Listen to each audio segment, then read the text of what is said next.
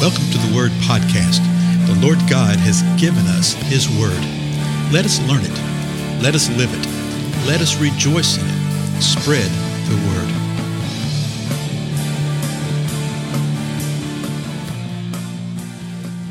Blessings, everybody. This is Dale. Thank you so much for joining with me on the Word Podcast. We are still in the book of Matthew. We will be for quite a while, right? so we're in the fifth chapter. In Matthew chapter 5, chapter 6, and chapter 7 is a teaching of Jesus. We call it the Sermon on the Mount. But uh, that always sounds so uh, professorial, so religious.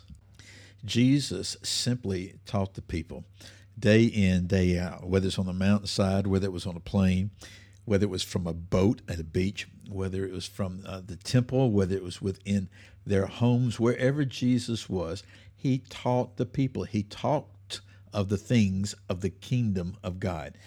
And that's what he's doing here. Now, this one does have a bit more of a focus and an agenda to it because you can see what Jesus is doing so far. He had started off saying, Hey, blessed are those that do this. Okay. And that's the what we call the Beatitudes, the blessings. But then he says, you know, you know what? I did not come uh, to do away with the law. I came to fulfill the law. And he starts using uh, uh, several examples. And often he will start off with this thing You've heard that it was said, and then he'll give uh, what either the law had said or what an interpretation of the law had been, what they had been taught. But then he'll say, But I say to you. And again, it's not that Jesus was saying that the law uh, needed his addendum to it. No, he was saying, I've come to fulfill it. But he's given them insight into what that fulfilling means. And he's given us the insight into it also. So let's go to Matthew chapter 5, verse 38. He picks up on another idea here. Jesus says this You have heard that it was said, an eye for an eye and a tooth for a tooth. Now that's from the Old Testament, how do you apply the law. Verse 39. But I say to you, so there it is. You've heard that it was said, but I say to you, do not resist an evil person. But whoever slaps you on your right cheek, turn the other to him also. If anyone wants to sue you and take your shirt, let him have your coat also. Whoever forces you to go one mile, go with him two. Give to him who asks of you, and do not turn away from him who wants to borrow from you. And now, uh, at a surface level, this, you know, you're reading it, say, well, uh, this is easy to understand what Jesus is saying. And then also the surface level, there's all sorts of reactions. You know, well, is this what we're supposed to do today? What does he mean by this?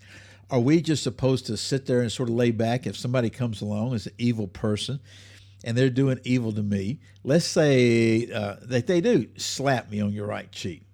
Turn the other cheek to him also. Let him hit the other side. So, what's the point? What's the purpose here? Okay. If uh, someone comes and they're attempting to kill your children, are you just supposed to let them do that? Because Jesus said, well, you don't resist an evil person. So if an evil person wants to do this, then they'll do it. Well, this is where it comes in real handy to know the balance of the Word of God and the entirety of the Word of God. No, there's nothing wrong with defending your family. There's nothing wrong with defending yourself. The things that he's talking about right here are really revelatory of what our heart is okay, what the status of our heart is. So if someone comes up and slaps you in the right cheek, if they insult you, if they insult you, then don't worry about bringing forth retaliation or revenge. We've talked about that in one of these previous things that Jesus shared. You don't do that. Revenge is of the Lord. Let Him take care of that. If they insult you, just let it go. If they insult you again, let it go. Let's say that somebody wants to sue you and they're coming after you and they want to take something from you. Then, you know, walk in humility, give them your coat. Just hand it over to you. So does that mean if somebody comes along and does a false accusation and does all this kind of stuff that we have no right to stand before one another and uh, to sue one another? Well, uh, the church ran into that. Was it 1 Corinthians 6, where they were suing one another as the body of Christ before the court of man. And the Spirit moving through Paul says, Hey, don't you have people that can settle this among yourself? Don't do that. Don't do that. Okay. And then he said, Whoever forces you to go one mile, go with him two. Is the attitude of heart walking in humility before one another and before the world? Or is our attitude that of pride? Okay. Uh, Jesus had already said, uh, I think it was in Matthew, maybe another place, that if somebody uh, is taking you to court, uh, settle with him on the way before you get to court. You know, don't let the judge do that. You determine. You sit there and settle and work it out among yourselves. If someone comes along and they're forcing you to go a mile, go with him too. And I think verse 42 sort of gives us a, um, a good synopsis of some things right here to understand what's happening. Give to him who asks of you, and do not turn away from him who wants to borrow from you. So if somebody comes and they want to borrow something from you, then he says, don't turn them away. Uh, another portion of scripture says, just don't lend to anybody, just give it to them. Okay, just give it to them. Uh, we, we as a, a, church put that into practice many, many years ago at another time in another place.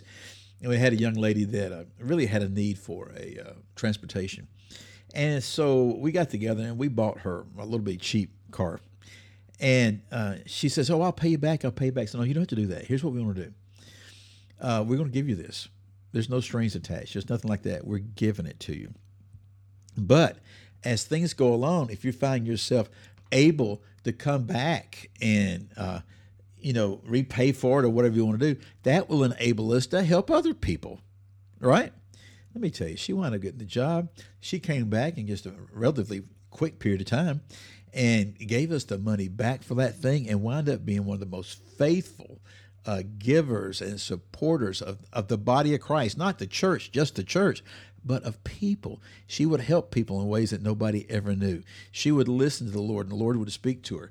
Uh, matter of fact, he did this one time and said, Hey, I want you to get this right here for somebody, and gave her the exact date of when to give it to him. And it's like uh, six months down the road. She started saving her money, heard them discussing something, procured it, sat there on it for I think three months in her house, two or three months in her house, and then gave it on that exact day. And then there were a bunch of other things that were involved with all that too that were just amazing. And so obviously, the hand of the Lord. And so we were all learning what? Don't turn away if somebody asks you to borrow. If someone asks something of you, give it to him. You know, if they ask him, now, what's the difference between that? Somebody coming up and robbing you. you know, uh, giving it force and harm like that, do we have a right to defend ourselves? Yes, we have a right to defend ourselves, but we also need to have the right and of the heart of the Lord. Uh, is it worth the life of this individual right here uh, for the watch or the money or the purse or the car, even? You know what what's going on here? There's a lot of things that are happening. This is the reason that you seek and you search the mind of the Lord, even instantaneously in such situations like that. Lord, what would you have me to do? What Jesus is saying right here, instead of having this eye for an eye and tooth for a tooth, you did this to me, so I'm going to do it to you of equal standard. He says, no, just walk in humility before one another, even if it's things that were done bad to you, just just let it go, let it lay aside, and trust the Lord to bring forth His glory in the midst of all these things. Well, time's up. Again, I'm Dale. Thank you so much for your time, and I'll see you in the next episode.